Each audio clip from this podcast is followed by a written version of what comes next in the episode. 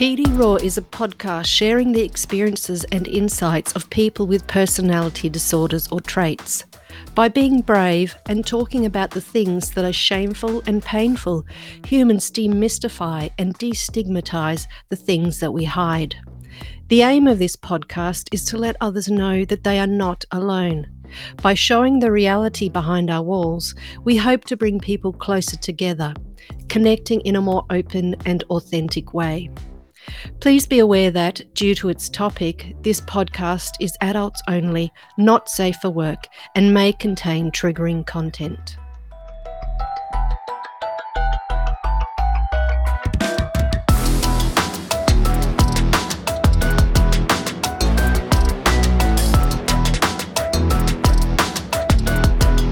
Howdy there again, our loyal and, as always, ever captive audience. Keep a couple of y'all in my basement just so that I know there's somebody who listens. It's great to have you again. And today we have Joella back on the pod to talk about parenting part two. Joella, how are you?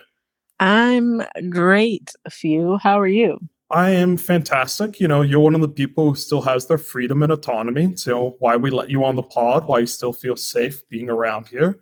And, you know, I feel glad that we're going to get to hear some more of your own personal experiences. I think last time I kind of led the discussion, shared a lot of myself, and kind of talked to some general uh, terms about things that happen with parenting. And this time we're going to go a little bit deeper into some of the things that you wanted to share. And I think some of the things that you bring yourself to parenting that are difficult inside of yourself, that then can create trauma for your child or create a difficult situation, but is not quite you being abusive or intending to be abusive, but it's just one of those things of having your own issues or being disordered and then trying to be in that space. There's just some shit that happens that we wish didn't, but it, it kind of just do, don't it? Oh, sure does. The shit be happening, that's for sure. Yeah, so let's uh let's try to plow into this, because I think this is something that could be really difficult for a lot of people to sometimes try to figure out how to navigate when they're doing things that are so impactful and wondering whether or not they're a failure or a good parent or what this means about them. And sometimes it's just you have things inside. They cause you to act in certain ways, like you're doing your best. You're not bad. You're not good. You're living your life and you have children or dependents in them. And this, these types of things can have these effects on them. And hopefully if we shine a light in this area, that people make fewer mistakes than perhaps our parents did, and you're being brave enough to share your experiences, maybe not make the same mistakes that you have. Yes, yes. That's, I think that's a great way to, to put it. It's just like offering the insight, and hopefully somebody else is like, oh, okay, I see. Now they can reflect and be like, okay, I won't do it like this anymore, or I'll try to do, I'll try a different direction this time. Exactly. And yeah. you know, I, like I've already found something, a couple of people that I've recommended some of the pods that we've done together where they've expressed difficult things with their parents. And I was like, yes, I absolutely know what you're talking about. Like, I've had this experience. Like, check out this podcast episode. Yeah. And if there's like something interesting that's useful there for you, and you can also get feedback from people to understand something better yourself. But even just knowing that there are other people who could maybe listen to some of this and be like, it ain't just us, is yeah. something that's reassuring for me. I don't know if it is for you as well. Yeah, it, it is. Definitely. Yeah. All right. So okay. let's get this. Let's get the show on the road. So we already talked about this a little bit. So not yeah. quite off the cuff, but, you know, a little bit of a game plan. Right. So we were going to start with some of your issues with financial difficulties. Okay. And I think in your case, your attachment to money and the things that you use it for come from a place of weakness or disorder inside of yourself. And that kind of has effects on your kid when you gotta buy them shit. Yeah, a little bit. So yeah, I'll let you uh, take the wheel here. Yeah, so I've I've lived a life of financial impulsivity, and it, it absolutely has affected the way that I've parented. And one of the things I, I had mentioned before we kind of came on air was the way that I would handle money when I was in like euphoria or I, dysphoria. Is that the opposite? My brain wants me to, wants me to think that's the opposite of euphoria. Oh, if it isn't, it's real fucking close, but uh, I'm too lazy to do a quick okay. research. So you know what? Well, yes. yes. When I'm high versus when I'm low. I'll say it that way. You know, I was okay. just going to blindly claim to know and just let the chips fall where they may, but you took the smart option. So we'll go with okay. what you said. All right. So I've been like this a lot of my life where, you know, when I'm in like an, an area in my life where I feel pretty high or pretty good, I feel a lot more free to spend my money, even if I don't necessarily have the money to spend. So it would be the pattern in itself would be, okay, feeling really good. Now I want to feel even more like keep, keep the drugs coming, basically not drugs, but the drugs, the life, the, the life high coming. And so spending money would add to that feeling good. And so I'd, you know, be buying all kinds of stuff and things and doing stuff and whatever. But then on the other side of that, when I would be in my lower moments, I was spending money to try to make myself, to help myself feel better. So now I'm going to, you know, buy that random thing that I saw, clothing, shoes, whatever it is. And it's going to make me feel better because I feel like shit right now. And then, then there would be kind of like the middle moments. And these are the moments that I would call like stuck, my stuck feelings is when I really wouldn't be necessarily high or low, but there was definitely like a frustrated feeling around the money. And I don't know, now that I'm speaking about this right now, like might be connecting some dots here, but the stuckness could could also be tied to me waiting to feel either the high or the low, perhaps. Anyway, mm-hmm. So the way that would kind of play out in terms of parenting or, you know, my son is like, if I would be in that stuck space and he wanted or needed something, or I didn't feel capable to provide what he needed or felt guilty about not having the money or something like that, in that moment, it would be like, okay, I can't buy this thing or purchase this thing or whatever. But if, if within those next few days or a month or so, I end up hitting that euphoria space somehow, that high space, well, now the money that I said that I didn't have for thing A or thing B, all of a sudden I have money, but I'm spending it more so on myself in, in various ways. And when I say myself, I, I, w- I want to say that necessarily wasn't always like completely selfish in, se- in a sense that, oh, I have this money and I'm not going to get anything for my son at all. It was more along the lines of, oh, now we can do all the things that kind of don't really matter. Like when you were talking before off air about the big picture and being able to color in the lines, it was more so now I spend money on these things that we can get immediately. So whether that's going out to eat, you know, maybe he wanted a new toy or something like that and I can get him the toy that he wants. But there's, if the money was needed when I'm in that stuck space for something that could possibly be contributing to, let's say, his future or even my future or whatever, then I would be much more tight about it. It was like, I can't spend this money. That just doesn't, I can't. And I think that had more to do with not, that thing wasn't going to grant a instant gratification feeling. So I I felt like I don't have the money for that. But, you know, next week when I'm in euphoria and I want to get a tattoo, oh, now I have money for a tattoo. Well, holla at your money. Girl.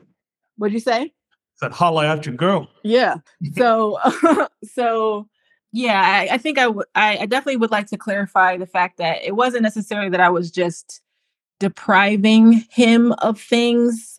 I think that it was just a lot harder for me to maybe invest in something that could be something that could be building for the future, right? So, you know, even even some school like school like things like I can't. I'm trying to think of a, an example, but I can't think of anything right off the bat. I don't know. I feel like it's more, I've no, I, I feel like I've noticed this particular thing more so now. Um, and he's like in college now. He's, there's a lot of things that he's, he's taking care of himself, but I realized that sometimes the small things, like the things that I know I can take care of, like maybe not as significant, I will be like, oh, I can take care of that for you. But if he mentions a bigger cost that may have to do with school or something, then I'm just like, oh my God, I don't have the money. I can't do it. Da, da, da, da. And I get all scared and anxious and like, ugh, you know, so the impact I, I feel like is that I'm not able to actually support him in ways that will allow him to be set up more or better for for the future. That makes sense. I feel like I did a lot of talking right there in a weird way. Oh, you did do a lot of talking. And um, trust me, sis, I was taking fucking notes. So okay. uh, we're, we're going to hold you accountable for each one of them words. They're, okay. Uh, okay. They're, they're going to be expensive in one way. Is that what I want to say right now? Hmm. I'm going to cut be this expensive? Way. They're going to be expensive. Yeah, that's not what I mean. Oh, no. Okay. Yeah, anywho. Um, yeah, no, we're we're definitely going to make something of those words right now because okay. there's so many directions that I could go in there. And I guess I'm kind of glad that I let you run with your train of thought there because it allowed you to kind of dig deeper into where some of this was coming from or what it leads into. And now we can do some of the analysis. You've given this very rich picture and even expanding on some of the things we've even talked about off air. So one thing that I hear, I guess the last thing that you kind of mentioned is that there's a lack of confidence that it sounds like you're talking about in terms of actually being able to make the commitment or be authoritative on things that are, are a longer term view. Like, yeah, like, you know, like I can pay for this dinner or like, you know, you can have this toy. Then it's something like, you know, buying you cleats and a uniform, getting you enrolled in a soccer league or like giving you lessons for like some instrument or some shit like that. Or, you know, some of these different things that could be building over time to take repetition, to take care of, that could significantly build upon, add to his life. Mm-hmm. And you're shy off the fuck away from that. You're just like, no, no, no, no, no. Like I do like the one and done. It's like the things where it's just like, you know, we do it and it feels good and then it's yeah. over and I'll have to think about it again. As opposed to, oh, it sounds sounds like we oh no. Oh God. Okay. Go yeah, this is the problem when you put your shit out there sometimes. Just that's okay. Uh, it's okay. As I said, or those words that you issued, like, yeah, maybe they're going to cost you a bit more than you thought they were because we're uh, we're going to deposit these in the bank account right now and kind of really get the value out of them. Okay. Yeah. And I think this is something which is really, I mean, I think it bespeaks a lot of insecurity. I think a lot of people who are, or maybe not just a lot of people, maybe this is something that's close to the definition of insecurity, is, you know, somebody who can show up for the things that are light and that are easy and that are fun and things that you don't have to think about again, things that you can invest in a direction but doesn't have any sort of ownership or anything hanging on it. Mm-hmm. The moment you start getting to that place, then you start wigging the fuck out. And, and part of that is because that requires a skill set that I think disordered people don't have. It requires you to know who you're going to be in the future, to be able to anticipate, to make plans, to see how feelings move and change over time.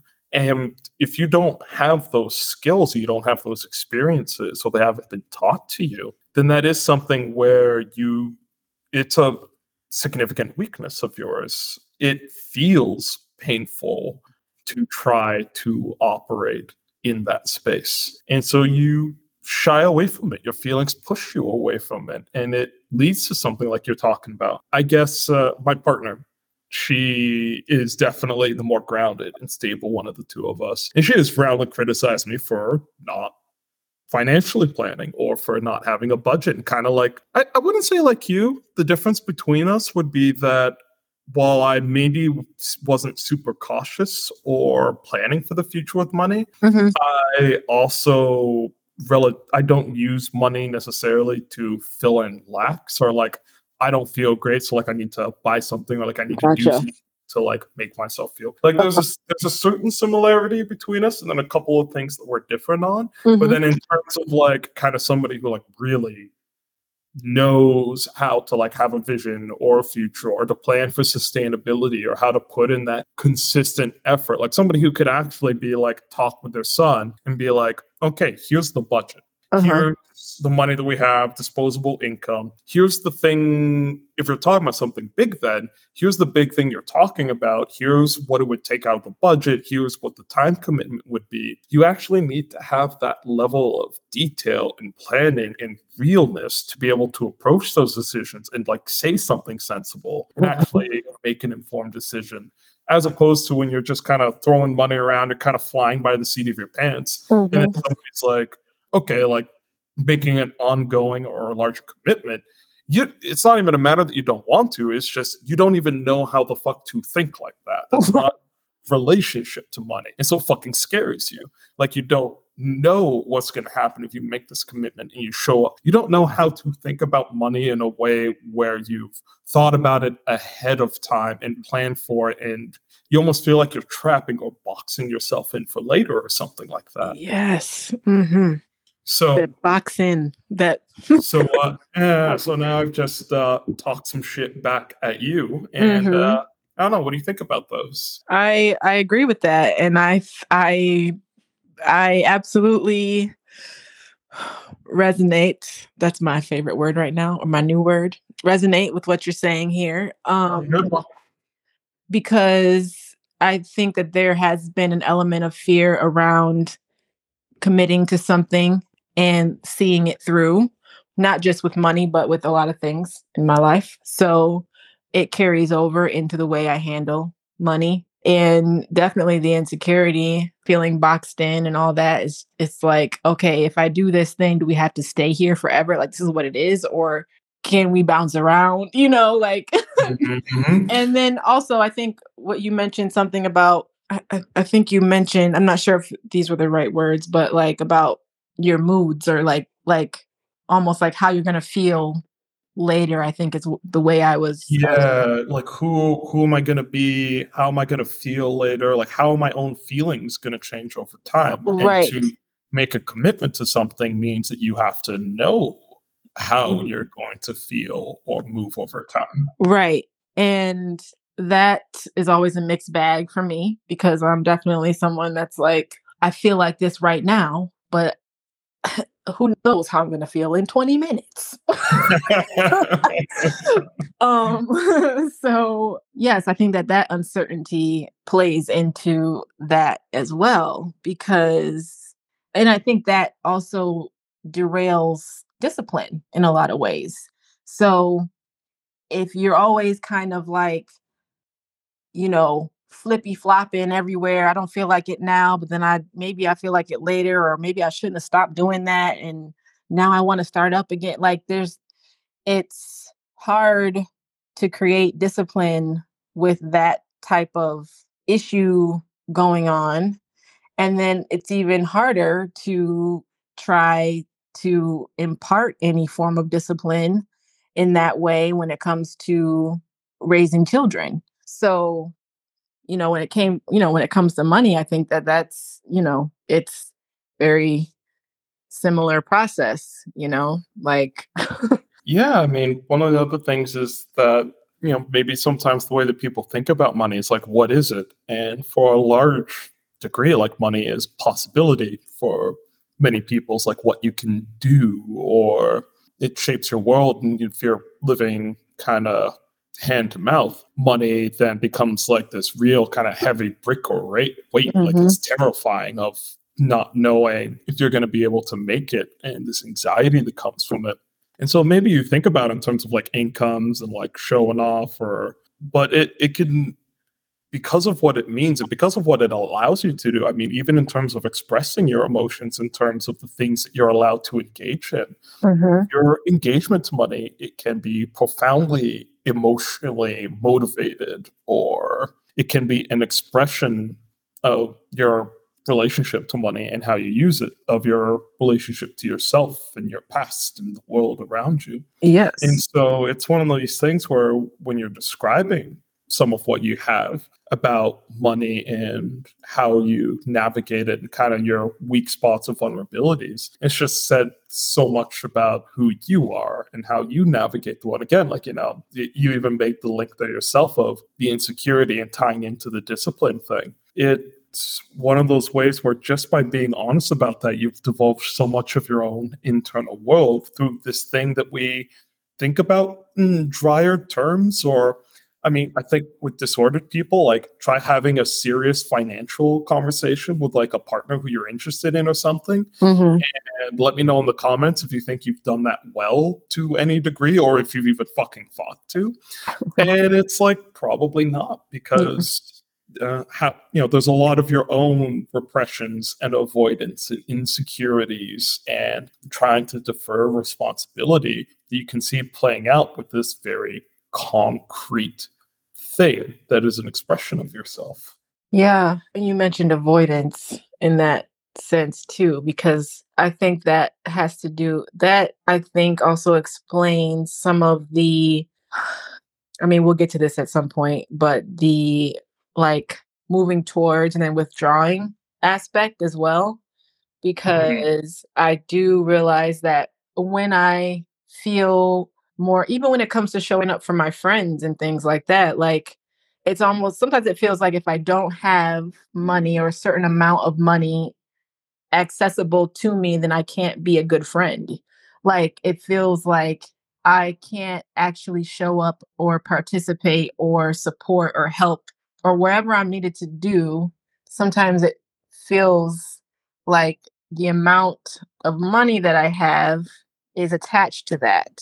Absolutely. I mean, again, this is another thing in terms of like money as possibility. Like yeah. You're talking about like your girl's trip to Vegas, or yeah. like, you know, maybe your friend is like a musician and it's like has a show, or, yeah, you know, like you want to like do all these other things, and money can very literally represent your possibility to support or have experiences with people. Yeah.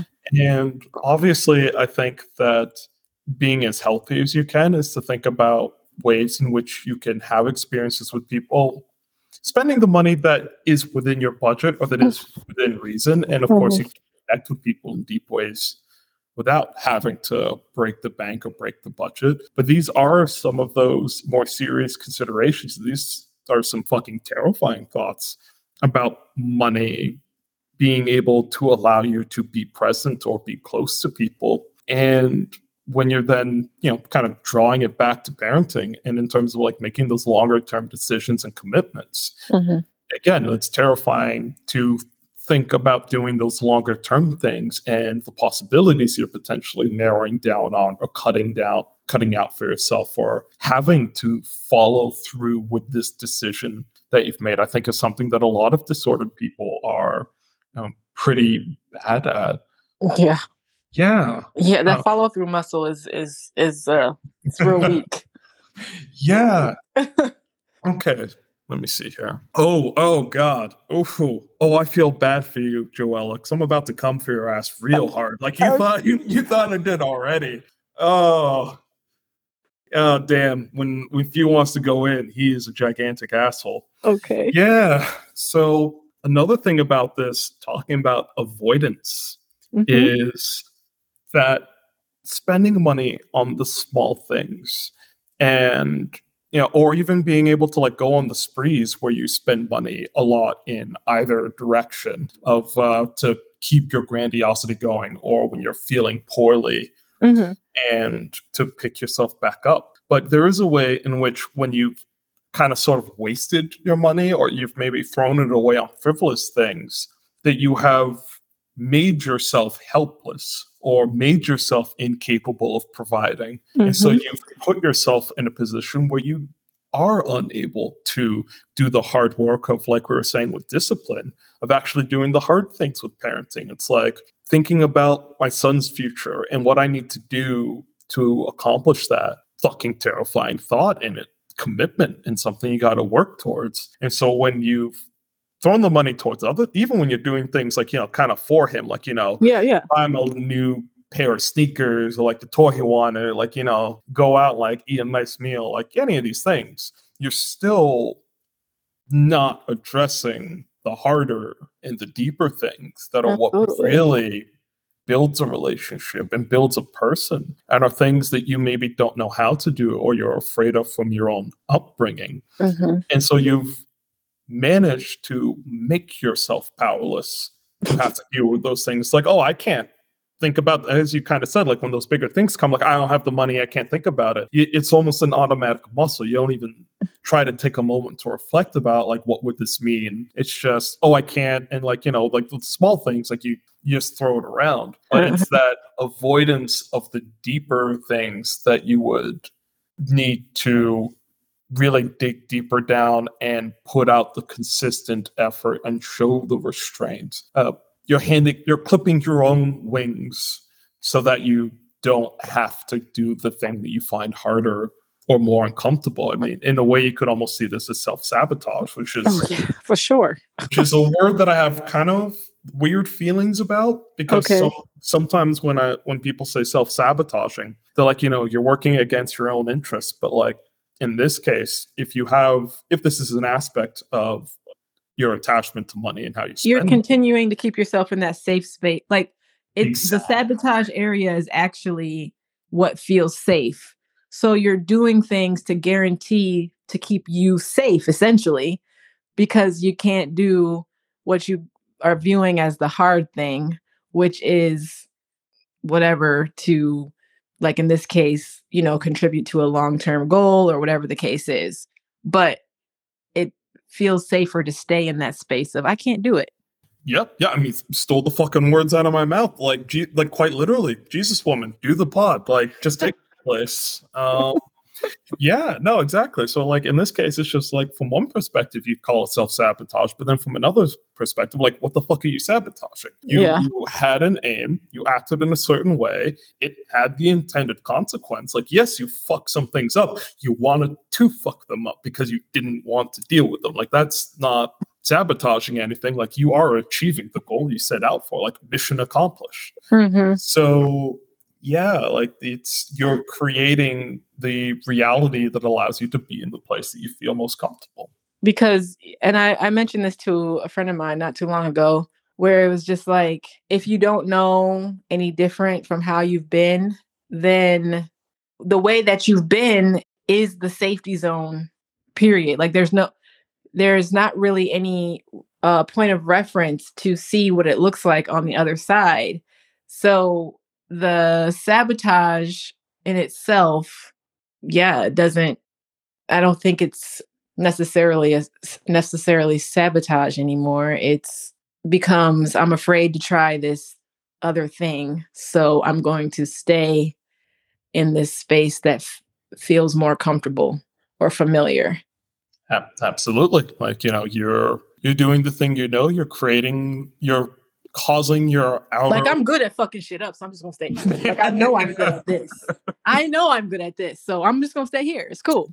Exactly. And, you know, that's another thing where it's... I think Freud has talked about this, of people being invested or committed to their dysfunction. Yeah. And, God, that's a deep cut. I gotta think about where I remember that from. But people, when you have gains from your dysfunction or...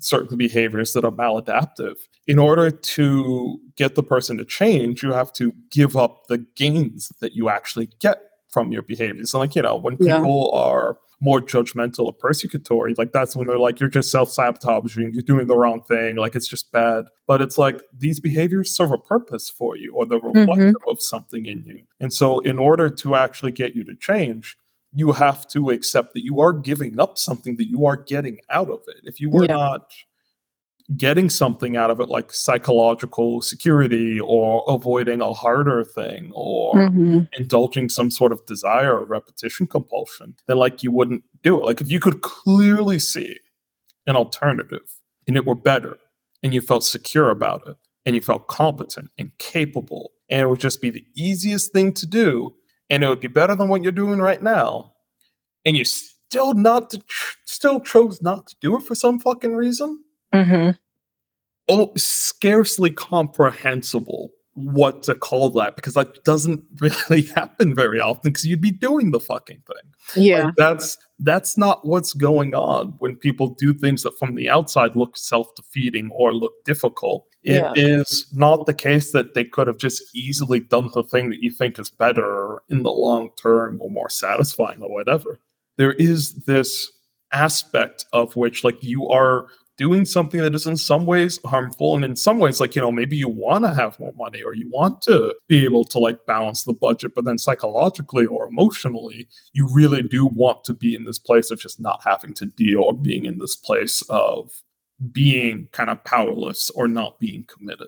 So with that, I want to also kind of come in with, because I, I get, this is something else I was just having a conversation with about business and like money and stuff like that, and getting to the point where I've been doing a certain thing for about four years now. And I still, the money aspect of it is still a pain point. And I also realized, like, in many ways, I don't want, I don't want to have to balance the checkbook, let's say. Like, mm-hmm. like numbers and money and all that have always been something that I would like to reap the benefits of, but not necessarily have to manage, if that makes sense.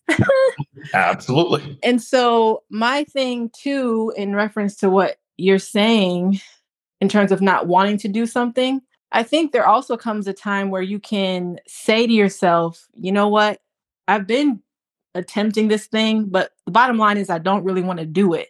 So if that's the case, but you still want to reap the benefits of, then maybe it is now time to reach out for help. Maybe you delegate something, mm-hmm. you know, and I think that's another thing that people don't want to do. And in my, in my case, there has, because of the incapable feeling, there's also this under, not under this other layer of, I feel incapable, but I want to do it myself. But then, but then also in some ways being upset that I can't do it myself and have to ask for help. So I think there's another layer of just being like, I don't want to do it, but I do want to experience this particular thing. So how can I do this with asking for help and getting assistance or support that allows me to continue to do the thing without, I'll use the word sabotage, but in this case, sabotaging or the psychological self-fulfilling prophecy. Because I think that's another thing too, is like some things maybe you just don't get. That's fine. But maybe that's where you actually say, I'm going to ask for help and get legitimate assistance in this place. And then maybe things can change from there. Possible. Yeah. And I mean, something that was kind of screaming in my head while you're talking here is that childish petulance. Yes. That I shouldn't have to ask for help. Like, I should already know everything. Like, there's yes. never, if I... You know, nobody is bigger than me. Like that childlike narcissism kind of, uh, you know, I talk about this a lot of having seen it in my niece when, particularly when COVID hit, and mm-hmm. I was doing some of her instruction for school uh-huh. while she was out of school, and working through those issues of she'd give the wrong answer and I'd tell her the right one. She's like, oh, that's what I actually meant. Uh-huh. Or if she didn't know something, getting really frustrated and being like, well, you know, I didn't, I don't want to do it anyways, yeah. or just like having a hard time accepting instruction and guidance because people don't want to feel like they're wrong, or they don't mm. want to feel dependent or vulnerable, mm-hmm. and just stamping that shit out of being like, nobody ever gets anything right all the time. Mm-hmm. You have to practice in order to get things right, right? You have to be taught or study in order to know what you're aiming for. Mm-hmm. And so there was just an ongoing process of gently but firmly pushing through those behaviors and addressing them as they came up. And I think at this point, she's a lot more well-rounded as a kid. She knows that nobody knows everything, that if she wants to do well on something, she has to put in the effort of practicing. Then she knows delayed gratification of, if I want to not feel bad on the test of blanking and not knowing the answer, I have to put in the effort beforehand. Mm-hmm. And she also knowing that not knowing everything and being vulnerable and being taught is okay. And also, you know, I've said this to her many times, but particularly as a child, it is your job to learn. Yeah. Like, that is your vocation. That yeah. there's, it is the most important thing. And there is nothing wrong. Even as you get older, you should still be learning. But, you mm-hmm. know, that kind of takes a backseat to providing and yeah. achieving. And so that is, I think, a fa- uh, phase or a stage that everybody goes through. And, you know, you can see it rear its head in certain places, even as you get uh, to be an adult, like you're talking about right now. And so it, it's sort of counterintuitive, but sometimes the strongest adults or the most mature and capable people are the ones who are strong enough to be weak, the ones who are strong right. enough to be vulnerable, to say, I don't know this. I need to work on it. Mm. You know better than me in this area. Can you share your experience or your perspective? Mm-hmm. And that's something that I think, well, I mean, I have all sorts of thought about, thoughts about this because I see this all the time. I try to practice or cultivate that to some degree, you know, as much as I'm able to, with my own blind spots of taking in other people's perspectives, holding myself back at times, being vulnerable, not always being perfect. And sometimes people see that hesitancy or that difficult balancing act of confident and assertive, but then also pulling back and leaving room for the other person and uh-huh. knowing when to be vulnerable and when to be strong. And sometimes people see the disordered people in particular, see the vulnerability or they see the weak sides and they think, well, that makes a person weak, or that, you know, this is like where somebody's trigger points are, or I can easily fuck with somebody. This is what makes me superior. And it's just like, you're just kind of telling on yourself that you're so weak and petrified and so short-term of a thinker, and that you haven't confronted your own humanity and vulnerability enough to know how to make yourself more powerful mm-hmm. in terms of actually looking at the things that are hard or shameful to admit. Right. Um, you know, I've, I think I've said this on another podcast. I've said this to some other people. But sometimes, for example, the most loving thing you can do for people is to be there with them through the shameful and the painful. It's mm-hmm. not actually the time, you know, I mean, obviously, like the good times are great and the positive memories. But if you cannot be weak and vulnerable and share your flaws and insecurities and actually be in that place with the people who you love the most, who the fuck are you supposed to do that with, and how are you ever supposed to work on it? Right. It, I mean, that's the definition of insecurity kind of in a nutshell, of when you're unwilling to confront those things. And then you end up kind of like in situations like you're saying right now, or we've described with you, where you're keep recreating the situation with money that deprives you of actually having to kind of square up and ovary up and be secure and think about the longer term things and who I'm going to be and really nail those things down. Mm-hmm. And so there's a there's a refusal to authentically confront your own weakness and to try to learn from it and work past it. And I think that's kind of disordered person as fuck, just peak clustered fuckery. And so it's just like, yeah, you know, you're, you're on the pod, you know, you're you're here for a reason. This is a great experience to be able to share with people. And it's, this is one of those things where people like might hear this and be like, man, like this person's so exposed, like, you know, this is, aren't they afraid? And it's like, you know, this is actually showing how much stronger that you are. There's certain other people that you're willing to go to this place, because once you can name it, once you can label it, once you can step into it, that's the only way you can possibly fucking change it. Yeah. Yeah, definitely. Ooh. Ooh, that was a big old fucking ramble from me. And I'm I guess intensely listening. And yeah, I guess there there I think there are two more points that I wanted to mine here. And okay. Then, And then we can move on to something else. Maybe we'll only do one other topic, and then we can cut it there and come back round for it in part three. Okay. But, uh, oh, God, I have so many more things I can say here. This reminds me of my brother saying that I've always been like this since I was a kid, of being willing to carry out a point far longer than anybody else gives a fuck about. Uh-huh. Because like, this is the kind of thing I do, of like, I can take just like small things or instances or things people share and just go like, you give me an inch and I just grab your whole fucking arm, just yank it down and just go all the way down to the root of like, where does this lead?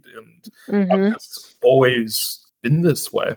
Okay. So we're going to go with, right. So filling in on what we were talking about, about insecurity, to some degree, like getting your shit together on money means you are stuck with the consequences of your own actions. Mm-hmm. Ooh, that's another peak clustered behavior of people not wanting to. I think maybe victim mentality is a good way to approach this, where clustered people want to have an external locus, an external locus of control. It's not me who does things. It's always other things outside of me. Things happen uh-huh. to me. Okay. And to have an internal locus of control would mean responsibility, which mean except that you're the actor and you're responsible for the consequences. Mm-hmm. And so being able to avoid those difficult spaces means you're constantly avoiding having to be responsible and the author over your own life. Mm-hmm. So you're constantly giving up that power. And you're also just not hemming yourself in. Like when you're insecure, you always want to be able to be free. You always want to be able to escape. You don't want to feel like you owe anything to anybody or that you have kind of like intimacy. And, you know, there's something to that. But the flip side to that is you can't build anything. You yeah. can never commit or lay down pieces or promise anything. And so you are, to some degree, trying to only engage with things where you're not nailed down later or you're not hemmed in. And I think that's a sign of a inner lack of insecurity or a sign of an inner lack of security. Mm-hmm. And just, you know, kind of, again, that childish petulance or immaturity of, I want to be able to be free to do whatever I want, whenever I want, and right. not the adult of knowing of, this is just what has to happen in order for these other outcomes to potentially come about.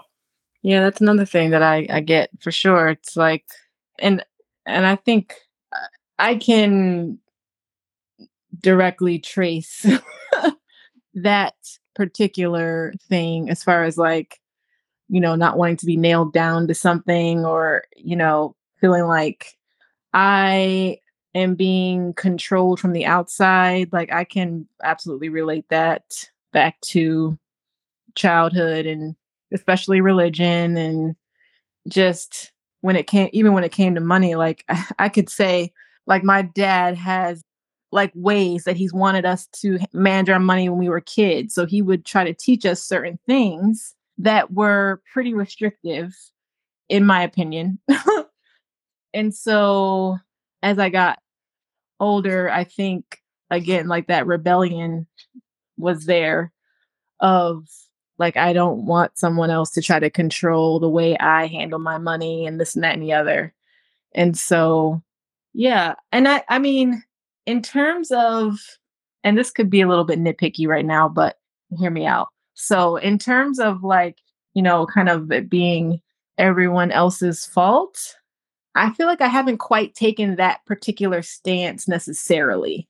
Okay. Yes, in some ways, in terms of understanding why I am, like, like as far as my upbringing and like how that influences the way that I am. But at least for, I would say, I don't, I don't, I don't know how many years, but, but for a long time, I, I feel that I have understood that it was my actions that were getting me into the positions that I was in.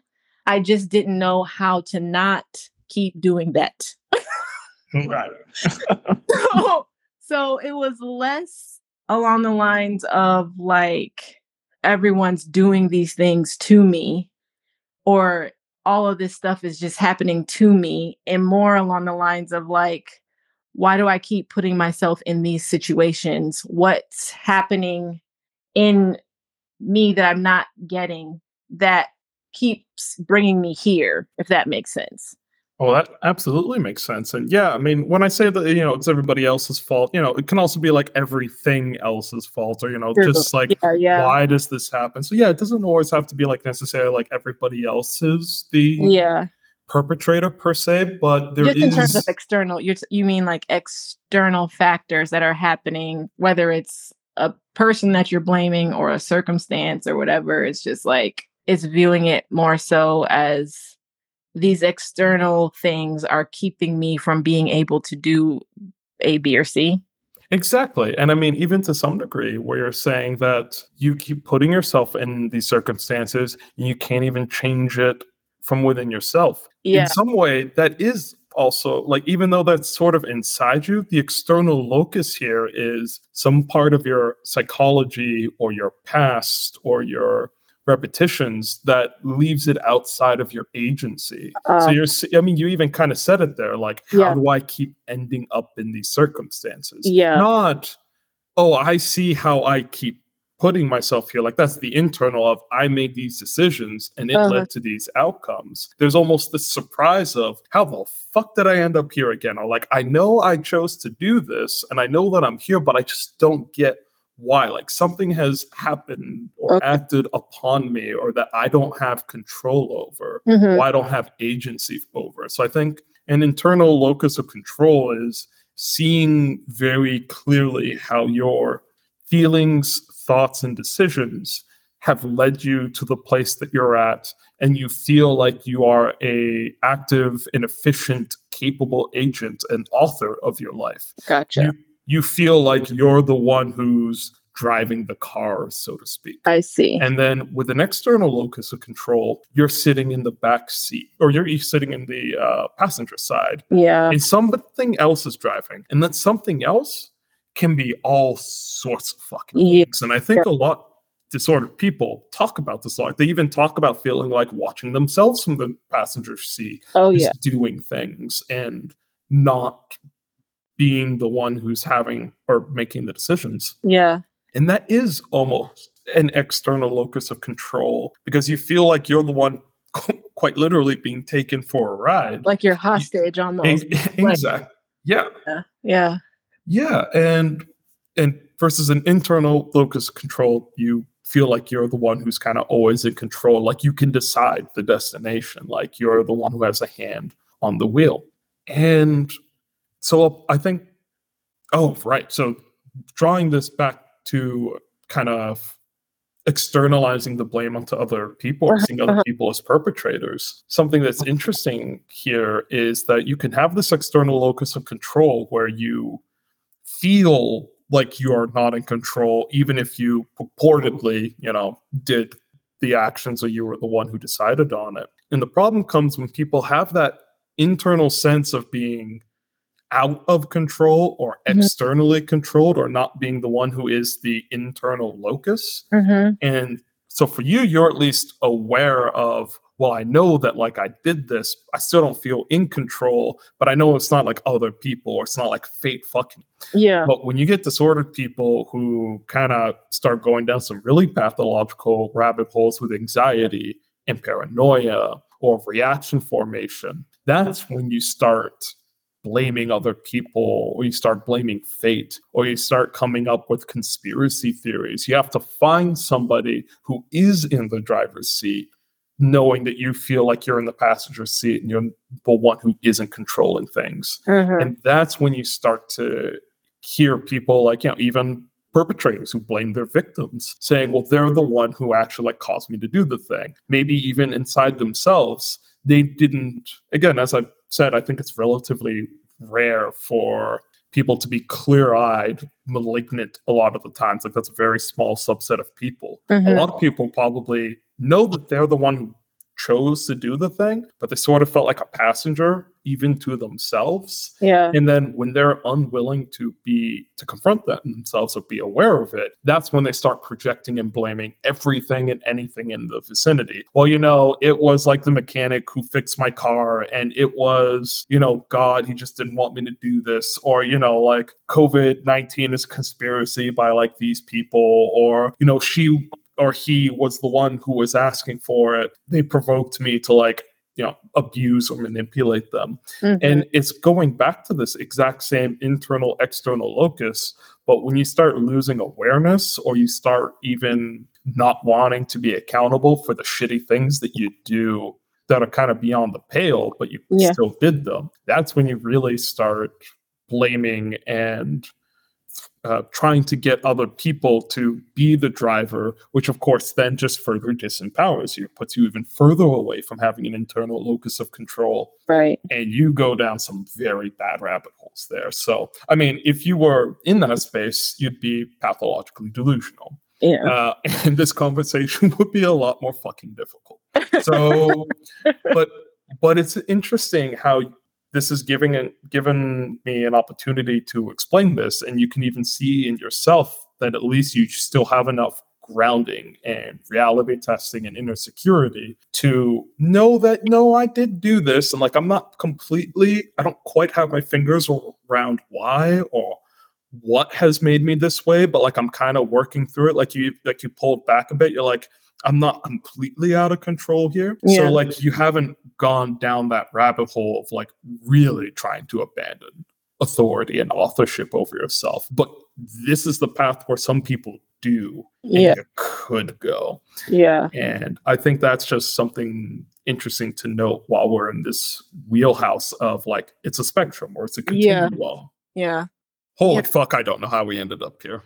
I don't know. The rabbit holes are the most interesting, that's for sure. Yeah.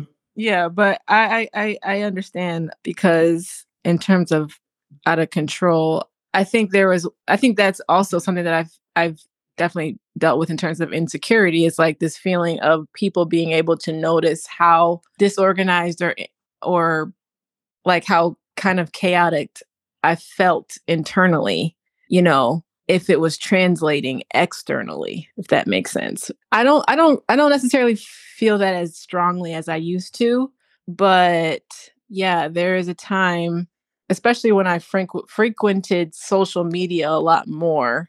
Well, we found I, the problem right there. Send the detectives home. Yeah, I, social media is rough, man.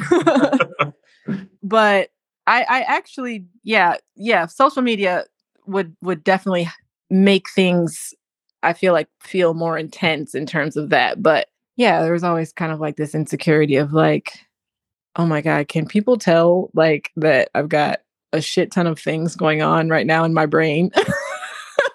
Like that I'm all over the place. But yeah. Yeah, I mean, that's just like another good point of how sometimes people can get into self-reinforcing spirals where they have an insecurity that causes them to avoid the thing, mm-hmm. causes them to do this fucked up behaviors. And then you're like, oh my God, I hope nobody notices. Yeah. So you're afraid of your vulnerabilities and your dysfunction being out there in the open. Yeah. And that causes you to not authentically and openly actually confront your shit, do more avoidant behaviors, stay out of control, the whole fucking thing repeats. Mm. We go right back to what I said before about actually being able to make changes or do powerful work means you have to first be willing to go to those places where things are painful and shameful and put them out there in the open and just be like, I'm going to survive this, or this will be okay. And yeah, I mean, it's easier said than done, but when you consistently make the choice to not do so, and then it starts reinforcing itself with some of these things like peer pressure, as you're mentioning, it just continues onwards and it strengthens over time. And if you add in other sorts of trauma or other things into the mix, it can spiral the fuck out of control as well. Yeah. Yeah. So, man. Yeah. Fun cocktails ah. happening. All kinds oh. of cocktails. Oh, shit. What are uh What a trajectory on that one. I think maybe one more thing. Fuck okay. Me. Don't hold me to that because it might be lying out my ass. um, yeah, so I guess another thing to talk about, and I think this is something that a lot of Cluster B people will be able to relate to, and that is instant gratification. Oh, yeah. Hells yeah. So... yeah, I mean, just another thing of, I think, with disordered people. I was actually talking with Nameless Narcissist about this as well, about different ways of approaching the world and them not being wrong. Mm-hmm. So instant gratification is a perfectly sensible strategy in a chaotic environment or in a time of scarcity, and you are incapable of planning or making secure decisions over time. Mm-hmm. So in those cases, it's like, it's a dollar in hand now, potentially ten dollars in the future if I invest it wisely, or it's fucking nothing, or it's even like worse than nothing as like people are stealing out my pocket. Like, mm-hmm. you know, and when you're somebody who's disorganized, you approach the world and you just, you can't tell between those options, like what's coming down the pipes or mm-hmm. what you need to prepare for or what direction to go in. Right. And so in those cases, it's just delayed gratification, or sorry, it's instant gratification or nothing. And so disordered people, I think they can have a skill set that allows them to flourish and function in terms of the shallow, the immediate, the quick, in terms of like the, the superficial charm and glib, in terms of being able to quickly make good impressions upon people, in terms of being spontaneous or being willing to navigate uh, situations that are really tense or chaotic. And that is something that they feel more comfortable in, mm-hmm. uh, can make snap judgments or be impulsive. And these are all waves of privileging a certain skill set of living in the now and not thinking into the future. And it's not necessarily a weakness. Mm-hmm. The question is, what is that impulsivity or scarcity mindset being employed towards? If it's being targeted for, you know, we talked heavily about the fucking emotions of money up until this point, which is yeah. not how I thought this was going to go, but here we are. Yeah. So if that impulsivity and quick-wittedness is employed to the right ends, I mean, it can allow you, it can be the difference between sinking or swimming. If you mm-hmm. think about being a child and being in a disorganized, chaotic environment, mm-hmm. as a child, you need to be able to potentially try to manipulate these older, more powerful beings that are adults in your world, or to be able to figure out where they're coming from, or to take quick and decisive action. Mm-hmm. As you start getting older into like your teens and adolescence and then back to an adult, there are ways in which you can bring that skill set to target certain ends, and it actually is the correct way to navigate those circumstances that are mm-hmm.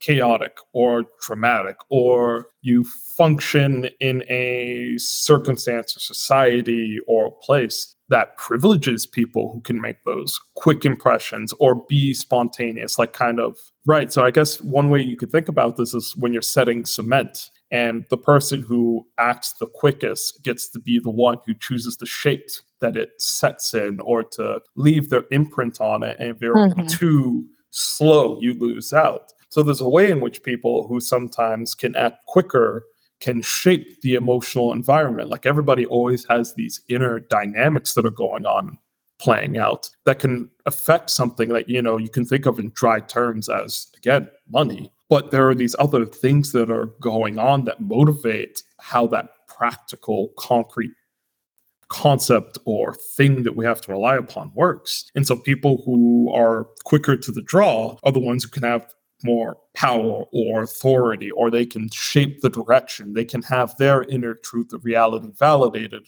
before other people's. Mm-hmm. And the other skill set of being able to take a longer term view of things, of being able to be relatively certain that you will have the time and space to allow your resources to accumulate or build, or you can constantly keep adding to it, and there will not be interference. So you will not be deprived of your rights or your liberty or your property. Then you can make decisions in those circumstances that might benefit you in the long term and accrue you greater wealth or good. So you can start thinking about these.